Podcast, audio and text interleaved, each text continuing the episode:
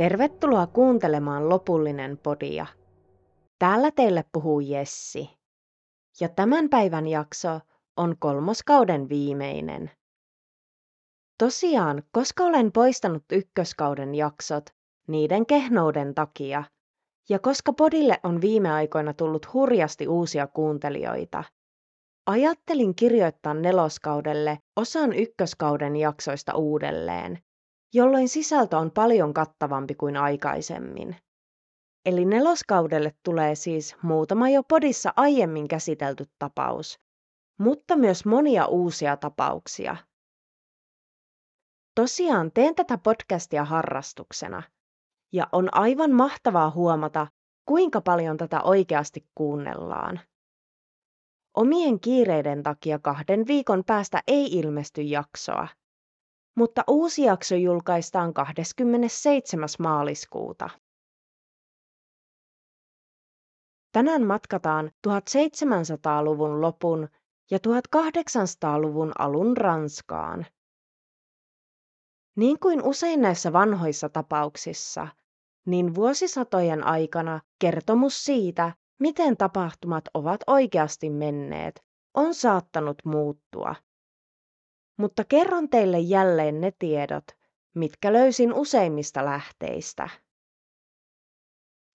Ja koska tämä tapaus on tosiaan vuosisatoja vanha, ei kuvia tapaukseen liittyen ole, ainoastaan taiteilijoiden piirustuksia, joten lisään tällä kertaa piirretyt kuvat tapauksessa olevista henkilöistä podin instaan at lopullinen pod sekä Facebookiin, jonka löytää nimellä lopullinen. Mutta nyt tämän päivän aiheeseen. Edme Samuel Casting syntyi vuonna 1796 Alenkonissa Ranskassa. Edme oli nuorin perheen kolmesta pojasta. Tietoja Edmen vanhemmista ei löytynyt, mutta hänen isänsä työskenteli metsäosaston ylitarkastajana. Castingin perhe ei ollut varakas, mutta tulivat kuitenkin hyvin toimeen ja asuivat tosiaan Alekonissa, jonka kerrotaan olleen pieni vauras maalaiskaupunki, johon tuohon aikaan vallinneen Ranskan vallankumouksen epäjärjestys ei liiemmin yltänyt. Perheen vanhin poika seurasi isänsä jalanjäljissä ja pääsi työskentelemään metsäosastolle. Ja keskimmäinen poika työskenteli armeijan insinöörien kapteenina. Edme opiskeli College of Angersissa. Hänen kerrotaan olleen todella älykäs nuori mies, joka voitti useita eri palkintoja koulussaan. Edme ilmeisesti piti koulunkäynnistä ja ollessaan 19-vuotias kunnianhimoinen Edme halusi tulevaisuudessa olla lääkäri. Hän päätti hakea ja pääsikin opiskelemaan Pariisin lääketieteelliseen korkeakouluun. Edme työskenteli kovasti opiskeluidensa ohella. Jossain kohtaa Edme tapasi naisen ja rakastui. Mistään lähteestä mitä käytin, ei naisen nimeä selvinnyt. Mutta sen verran tästä naisesta löysin, että hän oli jonkin verran Edmeä vanhempi ja leski. Naisen aviomies oli ollut tuomari, ja miehensä kuoleman jälkeen tämä oli jäänyt yksin huolehtimaan heidän kolmesta lapsestaan. Edme ja tämä nainen avioituivat nopeasti tapaamisensa jälkeen ja saivat kaksi yhteistä lasta. Vuonna 1821 Edme valmistui Pariisin lääketieteellisestä korkeakoulusta. Hän oli saavuttanut unelma-ammattinsa ja pääsisi nyt toimimaan lääkärinä. Samana vuonna valmistumisensa jälkeen taloudellinen ahdinko alkoi nostamaan päätään, sillä nyt Edmellä oli vaimo sekä yhteensä viisi lasta elätettävänään. Ja kaiken lisäksi, silloin kun miehellä oli ollut huomattavasti parempi taloudellinen tilanne, vuonna 1818 hän oli lupautunut takaajaksi ystävänsä 600 frangin lainalle. Nyt tämä ystävä oli kuitenkin jättänyt lainan maksamatta, ja velkojat tulivat Edmen perään. Mies yritti vakuuttaa velkojille, että nyt kun hän on lääkäri, niin hetken päästä hänellä olisi varaa maksaa laina. Mutta asiat eivät menneet niin kuin hän oli toivonut, eikä rahaa jäänyt sen vertaa ylimääräistä, että hän olisi voinut lyhentää 600 frangin lainan. Hän yritti jopa pyytää apua lainanmaksussa isältään. Isästä ei ollut apua, sillä tämä ei ollut alun perinkään hyväksynyt Edmen ja tämän vaimon avioliittoa, ja oli kertonut asiasta aikoinaan pojalleen. Isä oli närkästynyt siitä, että kielloistaan huolimatta poika oli nainut naisen, jolla oli jo lapsia. Joten Edme saisi pärjätä nyt ihan itse. Edmen äiti kuitenkin sääli poikaansa ja yritti auttaa tätä kaikin mahdollisin tavoin. Äiti jopa yritti puhua jonkun korkeassa asemassa olevan virkamiehen ympäri, jotta tämä pyytäisi velkojia lykkäämään eräpäivää. Mutta tämäkään ei auttanut. Taloudellinen tilanne siis alkoi toden teolla painamaan Edmen niskaan. Velkojat koputtelivat jo perheen ovelle, ja vaimo oli vaativa ja halusi tietyn elintason perheelleen, sillä olihan mies nyt lääkäri.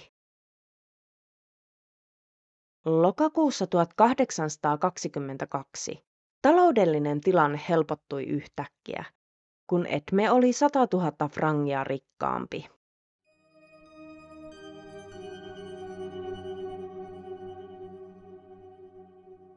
Pariisissa opiskellessaan Etme ystävystyi veljesten Hippolyt ja Auguste Balletin kanssa. Molemmat veljeksistä olivat varakkaita asianajajia. Kerrotaan, että veljestä vanhempi Auguste oli muutama päivä syntymänsä jälkeen tipahtanut sairaanhoitajan sylistä lattialle. Pojan äiti oli nähnyt tapahtuneen, ja jostain syystä tämän jälkeen äiti oli alkanut inhoamaan Augustea. Poika jätettiin täysin palvelijoiden hoidettavaksi. Ja tämän ollessa viisivuotias hänet lähetettiin muualle asumaan. Hippolyyt, joka syntyi vuosi Augusten jälkeen, oli taas äitinsä silmäterä. Perheessä oli myös ainakin yksi tyttö, Martignon poikien lisäksi. Vanhemmat kuolivat 1810-luvun lopussa tai ihan heti 1820-luvun alussa, melkein peräkkäin. Vanhempien kuoltua lapset perivät jokainen 260 000 frangia. Vaikka Auguste oli kasvanut erillään muista perheen lapsista, olivat välit aikuistuessa Augusten ja Hippolyten välillä kuitenkin läheiset.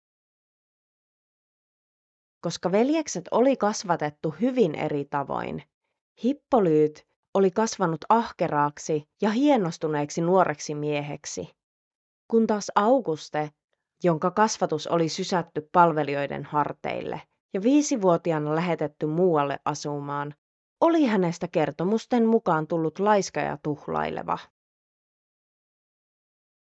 Hippolyten elämää varjosti kuitenkin sairaus, jonka hän oli ilmeisesti perinnyt äidiltään. Tietoa siitä, mikä tämä sairaus oli, ei ole kerrottu. Mutta miestä lohdutti se, että hänen hyvä ystävänsä Etme oli lääkäri, ja Etme vierailikin tämän luona usein. Kun Hippolyyt oli jonkin aikaa seurannut, kuinka hänen veljensä Auguste tuhlasi omaa osuuttaan vanhemmilta saamastaan perinnöstä. Alkoi huoli painamaan Hippolyteä, sillä hän ei haluaisi, että veli saisi hänen perintönsä ja tuhlaisi sen turhuuksiin. Joten hän päätti muuttaa testamenttiaan niin, että hänen kuoltuaan heidän sisarensa Martignon saisi suurimman osan hänen perinnöstään. Tiistaina ensimmäinen lokakuuta 1822. Hippolyt oli sairastellut jo pitkän aikaa, ja nyt alkoi näyttämään siltä, että olo alkaisi jo hieman parantua. Martignon kävi yhdessä miehensä kanssa katsomassa Hippolyteä, ja tosiaan mies vaikutti jo paljon pirteämmältä ja söi hyvällä ruokahalulla. Hippolyt kertoi siskolleen ja tämän miehelle, että hänen ystävänsä lääkäri Edme tulisi pian levittämään hänen iholleen iilimatoja. Tuohon maailman aikaan uskottiin, että kaikki sairaudet johtuivat jonkinlaisesta tulehduksesta. Ja tulehduksen voisi poistaa kehosta poistamalla verta potilaasta. Tähän verenpoistoon suosittiin nimenomaan iilimatoja. Mato asetettiin yleensä siihen kohtaan, johon kävi kipeää, ja annettiin sen niin sanotusti imeä paha veri pois. Iilimatojen syljestä erittyy hirudiinia, joka muun muassa estää verta hyytymästä. Parin päivän päästä Hippolyten olo huononi kuitenkin äkisti. Hän oli oksennellut voimakkaasti koko yön. Hänen kasvonsa olivat turvoksissa ja silmät punoittivat. Martignon yritti tuolloinkin käydä tervehtimässä veljään, mutta Hippolyten palvelija kertoi siskolle, ettei mies halunnut, että sisko näkisi häntä niin huonona. Ja vain luotettu lääkäriystävä Edme Casting saisi olla hänen huoneessaan. Tästä seuraavana päivänä Edme ilmoitti Martignotelle, että Hippolyt oli viettänyt todella huonon yön. Kun sisko halusi päästä katsomaan ja myös itse hoitamaan veljään, Edme kielsi tämän jyrkästi, koska näky voisi kuulemma järkyttää naista liikaa. Samana iltana kello kymmenen Auguste ja Martignon saivat rusentavan uutisen, että Hippolyyt teki kuolemaa. Ilmeisesti tuossa vaiheessa Edme oli poistunut Hippolyten huoneesta, koska ei kuulemma kestänyt katsoa ystävänsä kuoleman tuskia. Toista lääkäriä lähdettiin kiireesti hakemaan kuoleman tuskissa olevan miehen luokse. Seuraavana aamuna, noin kello kymmenen aikoihin, Pitkittyneen kärsimyksen jälkeen Hippolyt-pallet menehtyi.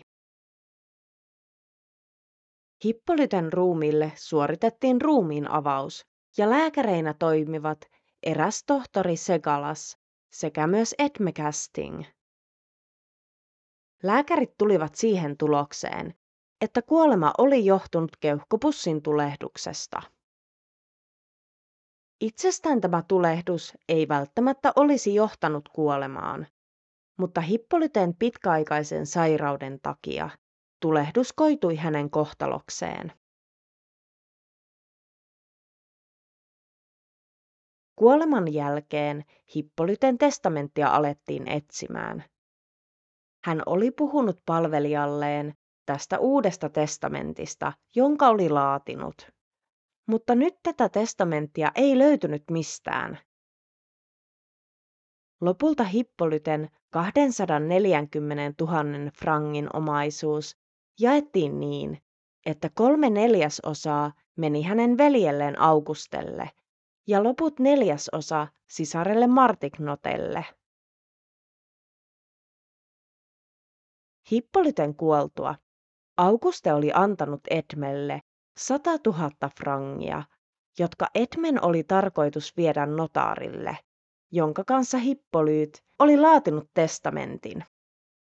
Auguste siis yritti lahjoa tämän notaarin tuhoamaan tuon testamentin. Mutta notaari ei koskaan saanut noita rahoja, eikä hänellä kyllä ollut edes kopiota tuosta testamentista. Hieman sen jälkeen kun Auguste oli antanut rahat Edmelle. Tämä antoi vaimolleen 4000 frangia, lainasi 10 000 frangia äidilleen sekä myös sijoitti 66 000 frangia pörssiin. Eli voisiko olla mahdollista, että Edme oli tietoinen siitä, ettei notaarilla todellisuudessa edes ollut Hippolyten testamentin kopiota tallessa. Joten voisiko olla niin, että koska Hippolyyt ja Edme olivat olleet todella läheisiä ystäviä, oli Edme varmasti tietoinen ystävänsä testamentista. Ja saatuan Augustelta rahat, olisi Edme itse tuhonnut testamentin ja pitänyt rahat. No oli kuinka tahansa, niin nyt 26-vuotiaan Edmen taloudelliset ongelmat oli hoidettu. Luulisin, että hän myös maksoi näille velkojille, jotka perivät häneltä sitä ystävälleen takaamaa 600 frangin lainaa. Auguste ei tiennyt, että Etme oli pitänyt rahat itsellään. Etme oli kertonut hänelle, että antoi koko summan notaarille, joten hän ei hyötynyt mitenkään tästä salaliitosta. Myös Auguste laati itselleen testamentin ensimmäinen joulukuuta 1822. Kiitollisena lääkäriystävänsä palveluksesta hän testamenttasi koko omaisuutensa Edmelle.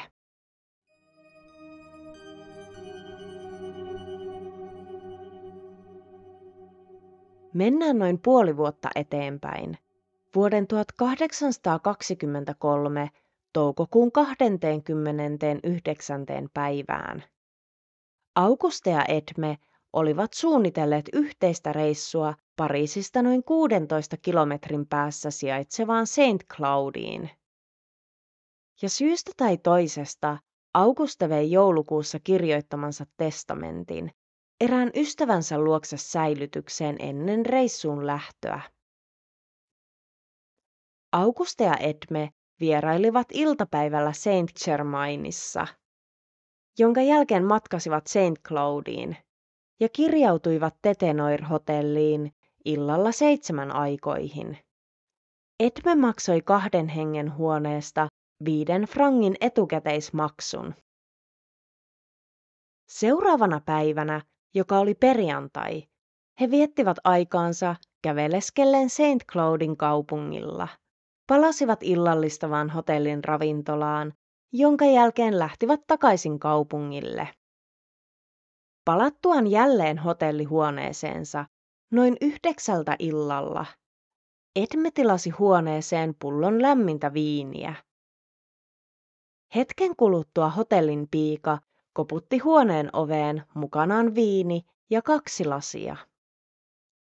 Piian kaadettua viinit laseihin, Edme lisäsi niihin vielä sitruunaa sekä sokeria jotka oli tuonut mukanaan. Maistettuaan juomaansa Auguste kommentoi sen olevan aika hapanta ja epäili, että Edme oli vahingossa laittanut siihen liikaa sitruunaa. Auguste pyysi myös paikalla ollutta piikaa maistamaan ja kertomaan, että oliko viini hänenkin mielestä liian hapanta. Myös Piian mielestä viini maistui todellakin happamalle. Hetki tämän jälkeen Piika lähti huoneesta, sillä hänen yläkerrassa ollut työtoverinsa oli sairastunut. Hieman odottamatta Edme seurasi Piikaa tuonne työkaverin huoneeseen. Seisoskeli siellä noin viisi minuuttia ja lähti takaisin hänen ja Augusten huoneeseen. Yön tullessa Auguste alkoi kärsimään kummallisista oireista – hänen vatsansa koski kovasti, eikä hän saanut nukutuksi kunnolla koko yönä. Aamun valjetessa hänen jalkansa olivat niin turvonneet, ettei hän voinut pukea edes saappaita jalkaansa. Edme nousi tuona aamuna neljän aikoihin. Hän lähti hotellista ja aamu varhaisella hän saapui Pariisin keskustassa olevaan apteekkiin. Hän kertoi apteekkarille, että halusi ostaa 12 jyvää hammaskivettä. Se on antinomikaliumtartaattia ja on myrkyllistä. Joutuessaan elimistöön Se aiheuttaa voimakasta oksentelua sekä esimerkiksi samanlaisia oireita kuin arseenimyrkytyksestä kärsittäessä. Etme tosiaan pyysi apteekkarilta tätä ainetta ja kertoi, että oli saanut tohtori Castingiltä ohjeen sekoittaa hammaskivettä pyykinpesuveteen. Tosin hän unohti mainita tälle apteekkarille, että hän itse oli tämä tohtori. Tunti tämän jälkeen Edme saapui toiseen apteekkiin, jossa hän oli asioinut viimeksi muutamia kuukausia aikaisemmin. Tuolloin hän oli ostanut apteekkarilta morfia-asetaattia ja käynyt tämän kanssa syvällisen keskustelun kasvimyrkkyjen vaikutuksesta. Morfia-asetaatti oli tuolloin uusi kasvipohjainen kipulääke. Morfia-asetaatti muistuttaa paljon opiumia ja väärinkäytettynä se on tappava. Nyt kun Edme oli saapunut apteekkiin, hän osti 36 hyvää morfia-asetaattia. Koska hän oli lääkäri, hän sai alennusta ja maksoi ostoksistaan 3 frangia 50 senttiä, normaalin neljän frangin sijasta. Käytyään Pariisissa apteekkireissullaan, Edme palasi Saint Claudiin ja kertoi ollensa pitkällä kävelyllä, mutta ei maininnut sanallakaan käyneensä Pariisissa apteekissa. Mentyään hänen ja Augusten huoneeseen, Edme löysi ystävänsä makaamasta todella sairaana vuoteessaan. Edme pyysi hotellin henkilökuntaa tuomaan miehelle lasin kylmää maitoa. Nopeasti tämän jälkeen Edme häipyi taas hotellista. Sillä aikaa, kun Edme oli teillä tietämättömillä, Augusten tila huononi huomattavasti ja hän alkoi oksentelemaan rajusti. Kun Edme taas palasi hotelliin, käski hän hotellin henkilökuntaa heittämään Augusten oksennusastian pois, sillä haju oli kuvottava. Hän ehdotti, että he pyytäisivät parista lääkäriä käymään hotellilla tutkimasta Augusten. Mutta Auguste oli itse sitä mieltä, että hän tarvitsi hoitoa heti ja kutsui St. Cloudin oman lääkärin, tohtori Picatsen paikalle. Kellon ollessa 11 tohtori Pikatse saapui Tetenoir-hotellille. Astuttuaan hotellin ovista sisään oli Edme miestä vastassa. Heidän kävellessään kohti hotellihuonetta Edme kertoi tohtorille epäilevänsä, että hänen ystävällään saattaisi olla kolera. Huoneessa tohtori Pikatse halusi nähdä Augusten oksennuksen, mutta tämä ei tietenkään onnistunut, kun Edme oli määrännyt heittämään oksennukset pois. Tutkittuaan Augusten ja ennen lähtöään, tohtori määräsi tälle uuden ruokavalion, limonaadia sekä rauhoittavaa juotavaa. Tohtori Pikatse tuli tarkastamaan potilaansa vointia myöhemmin päivällä ja huomasi, että Auguste oli kyllä juonut limonaadia, mutta jostain syystä Edme oli kieltänyt tätä juomasta rauhoittavaa juomaa. Kuitenkin Augusten olo oli alkanut jo helpottamaan huomattavasti, ja hän sanoikin, että jos nukkuisi hieman, niin hän voisi levättyään lähteä takaisin Pariisiin. Tämä ei kuitenkaan ollut tohtorin mielestä hyvä idea, vaan hän pyysi miestä jäämään vielä St. Cloudiin ja ehdotti, että tulisi vielä illalla käymään. Mutta lopulta Edme ja tohtori Pikatse sopivat, että Edme seuraisi Augusten vointia ja tohtori tulisi vasta aamulla käymään. Samaisen iltapäivän aikana Augusten palvelijalle Jeanille oli saapunut kirje Edmeltä. Kirjeessään mies pyysi Jeania viemään Augusten pöydän kaksi avainta Edmen serkulle säilytykseen. Tämä serkku siis myös asui Pariisissa. Jean kuitenkin haistoi palaneen käryä ja päätti, että veisi itse avaimet St. Cloudiin Edmelle. jotta näkisi samalla isäntänsä. Saapuessaan hotellille Jean huomasi Augusten makaavan sängyssään valittain oloaan. Ja toivoikin, että hänen isäntänsä vointi kohenisi, jotta tämä voisi seuraavana päivänä palata Pariisiin. Jean jäi hotellille pitämään huolta Augustesta. Seuraavana yönä, kun Edme antoi Augustelle tohtorin määräämää lääkettä. Muutamaa minuuttia myöhemmin Auguste alkoi saamaan kovia kouristuksia, joiden jälkeen hän meni tajuttomaksi. Tohtori Pikatse hälytettiin heti paikalle. Augusten tila oli vakava. Hänen suunsa ja silmänsä olivat tiukasti puristuneina kiinni, ja hän sai ajoittain kouristuskohtauksia. Myös Pariisista pyydettiin lääkäri apuun.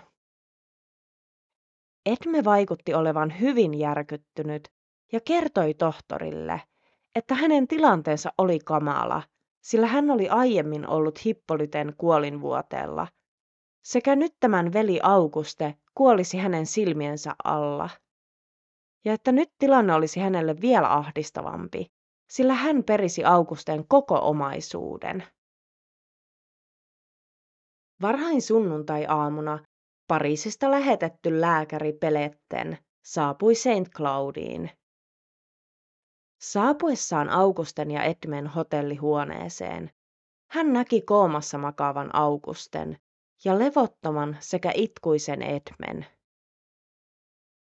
Tämä lääkäri ei uskonut Edmen surun olevan aitoa ja ilmaisikin miehelle tietävänsä, että tämä olisi kuolevan miehen perillinen. Tähän Edme voivotteli jälleen tilannettaan. Ja kun lääkäri totesi, että jos Auguste menehtyy, niin hänelle pitäisi tehdä kuolin tutkinta. Noin puolen päivän aikoihin sunnuntaina ensimmäinen kesäkuuta Auguste Ballet menehtyi.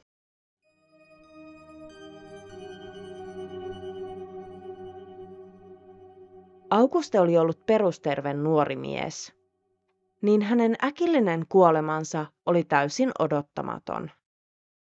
Koska Edme oli ollut tämän seurassa edelliset päivät, ja hän oli miehen ainoa periä, alkoi syyttävä sormi osoittamaan kohti Edmeä. Virkavalta pidätti Edme Castingin epäiltynä Augusten murhasta.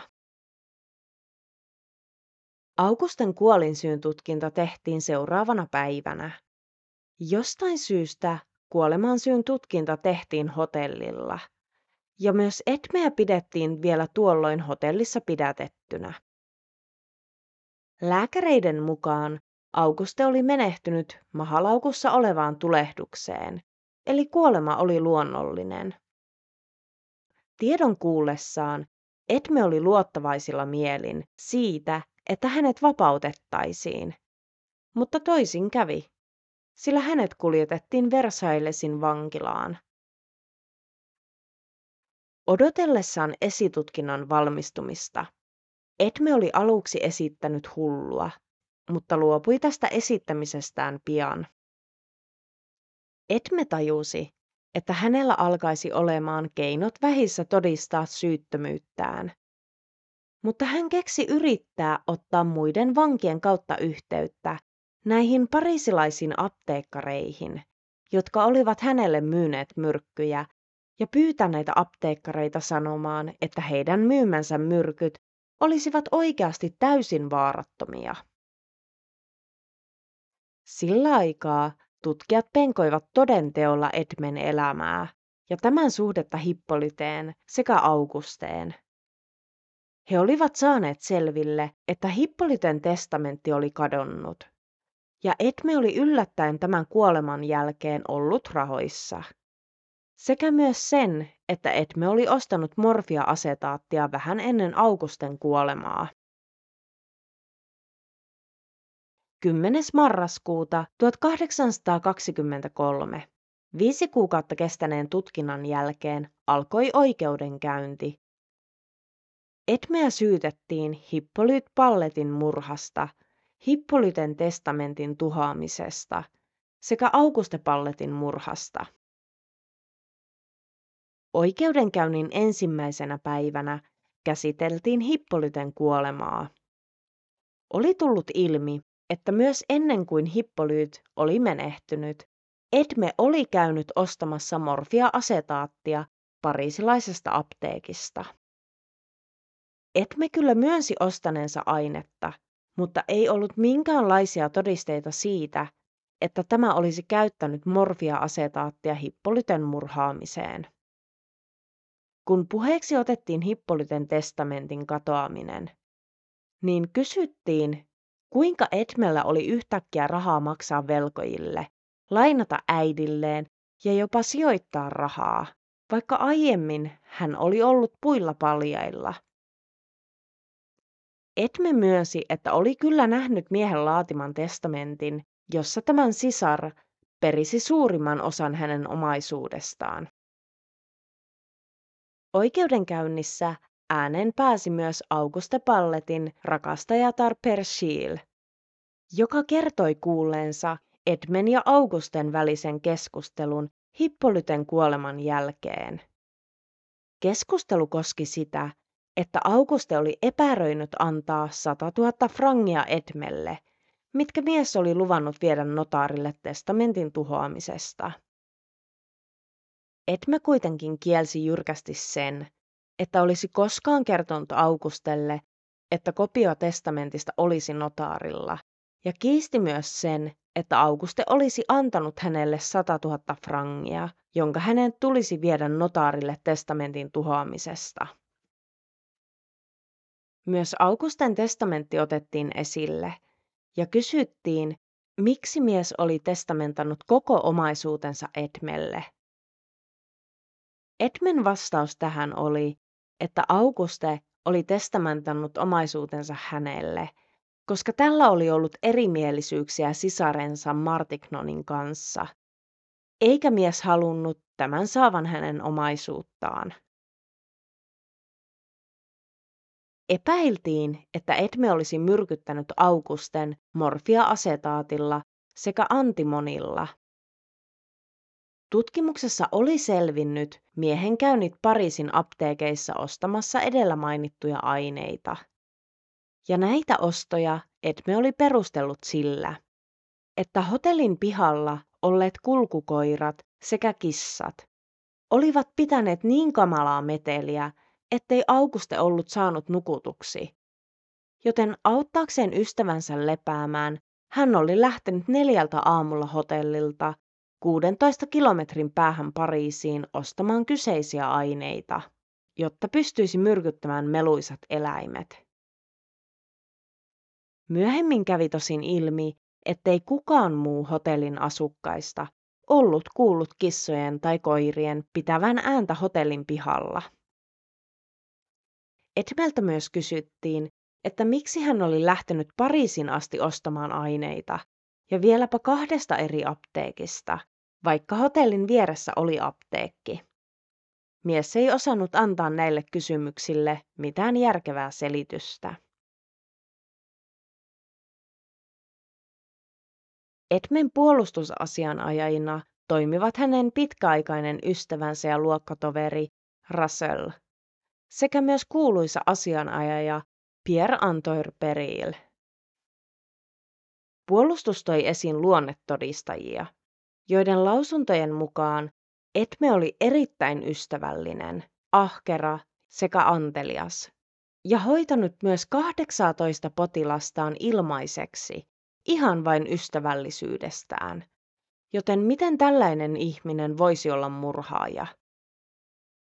Puolustus vetosi myös siihen, että Augusten ruumiin avauksessa ei oltu tuon ajan menetelmillä löydetty merkkejä myrkytyksestä. Eräs arvostettu kemisti-apteekkari totesi, että vaikka miehen oireet saattoivat johtua morfia-asetaatin tai jonkun muun kasvimyrkyn myrkytyksestä, ja että tämän saamat kouristuskohtaukset ovat hyvin tyypillisiä morfia-asetaattimyrkytyksen oireita. Mutta yhtä hyvin voi olla mahdollista, että Auguste oli voinut kuolla myös luonnollisista syistä. Syyttäjä yritti todistaa, että myös Hippolyten kuolemassa olisi ollut samanlaisia oireita kuin Augustella, ja Edme oli myös ollut tämän seurassa silloin, kun mies oli alkanut oirehtimaan. Mutta mitään todellisia todisteita siitä, että Edme olisi myrkyttänyt Hippolyten, ei ollut. Sunnuntaina 16. marraskuuta, kahden tunnin harkinnan jälkeen, valamiehistö oli tehnyt päätöksensä. Edme Casting todettiin syyttömäksi Hippolyten murhaan. Mutta syylliseksi niin Hippolyten testamentin tuhoamiseen kuin Auguste Palletin murhaan. Etme sai kuolemantuomion. Hänet määrättiin maksamaan sadan tuhannen frangin korvaukset Augusten perheelle. Kerrotaan, että kun tuomio oli luettu, Edmen asianajaja ystävä Russell oli purskahtanut itkuun, jolloin Edme olisi lohduttanut miestä. Tuomion julistamisen jälkeen pelättiin, että Edme yrittäisi itsemurhaa vankilassa, joten tämän estämiseksi hänelle puettiin pakkopaita. Tuomiosta valitettiin, mutta valitus hylättiin 4. joulukuuta. Tämän jälkeen Edme oli pyytänyt ystävänsä kätkemään kellon sisälle myrkkyä ja tuomaan sen hänelle vankilaan.